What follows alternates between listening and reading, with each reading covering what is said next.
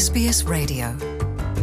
서호주 내륙 지역 일대에 걸쳐 방사능 오염에 대한 우려를 촉발시켰던 소형 방사성 캡슐이 극적으로 발견돼 당초의 목적지로 다시 운송되고 있습니다.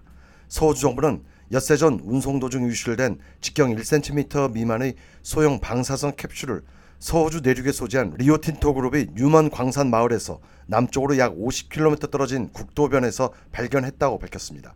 서호주 정부 관계자는 말 그대로 건초 더미에서 바늘을 찾아냈다며 서호주 주민들 모두는 이제 안심해도 된다고 안도했습니다. 서호주 정부에 따르면 당국은 방사능 보호 원자력 안전청으로부터 긴급 공수된 특수 장비를 활용해 고속도로를 이동하며 캡슐을 찾던 중 방사선을 감지했고 도로변에서 약 2m 떨어진 곳에서 캡슐을 발견했습니다. 문제의 방사선 캡슐은 지름 6mm, 높이 8mm 크기의 은색 원통형으로 감마선과 베타선을 모두 방출하는 방사성 물질 세슘 137을 담고 있습니다. 서호주 정부의 스티븐 도슨 비상서비스부 장관은 사막을 관통하는 1,400여 킬로미터의 운송 경로를 샅샅이 뒤져 방사성 유실물을 되찾은 것은 정말 극적이었다고 말했습니다. When you consider the scope of the research area, uh, locating this object was a monumental challenge. The search groups have quite literally found uh, the 스티븐 도슨 장관은.